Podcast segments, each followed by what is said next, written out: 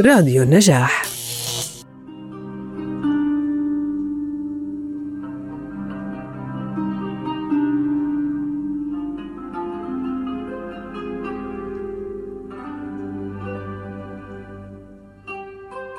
سهرة طرب مع سليم مراد. نبعة الريحان، سيدة الغناء العراقي، قمة من قمم الغناء العراقي، ورقاء العراق، أول امرأة تأخذ لقب الباشا الذي أطلقه عليه رئيس الوزراء في المعهد الملكي نوري السعيد.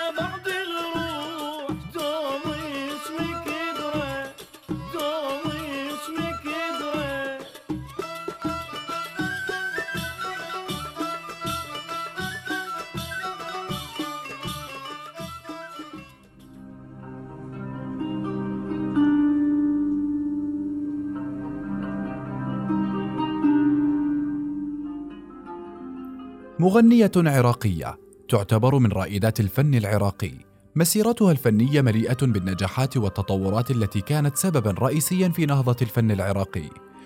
تعرفت سليم مراد على الجوق الموسيقى وعلى الجاغلي البغدادي وعلى مشاهير الطرب والعزف آنذاك. كما تعرفت على الشاعر عبد الكريم العلاف الذي كتب لها أجمل الأغاني، منها خدري الجاي، خدري وعلى شواطئ دجلة مر، وغيرها، كما كان يلحن لها صالح الكويتي.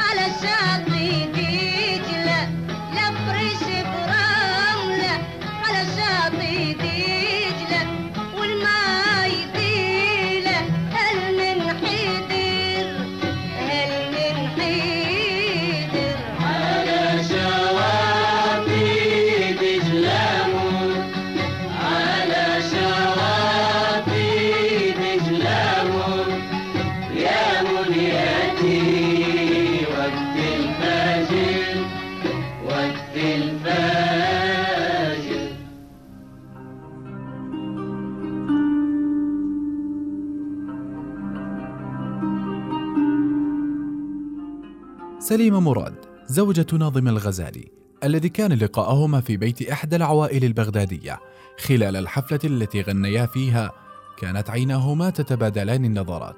قصة الحب التي نشأت بينهما مهدت الطريق إلى الزواج سنة ألف وتسعمائة وثلاثة وخمسين بحضور الفنان محمد القبناجي. طوال مدة الزواج كان يتعاونان على حفظ المقامات والأغاني حتى ساعات متأخرة في الليل. وفي سنة ألف وتسعمائة وثمانية وخمسين قدم حفلة جماهيرية كبيرة، ثم قدم بعد ذلك حفلات للجالية العراقية في باريس ولندن.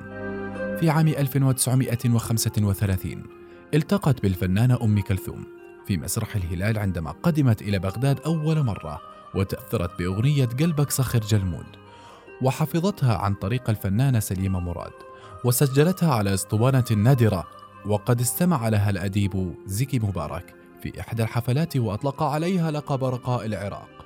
وكانت أول فنانة عراقية تحلق بالطائرة الميمنة شطر باريس بلد الفن والجمال.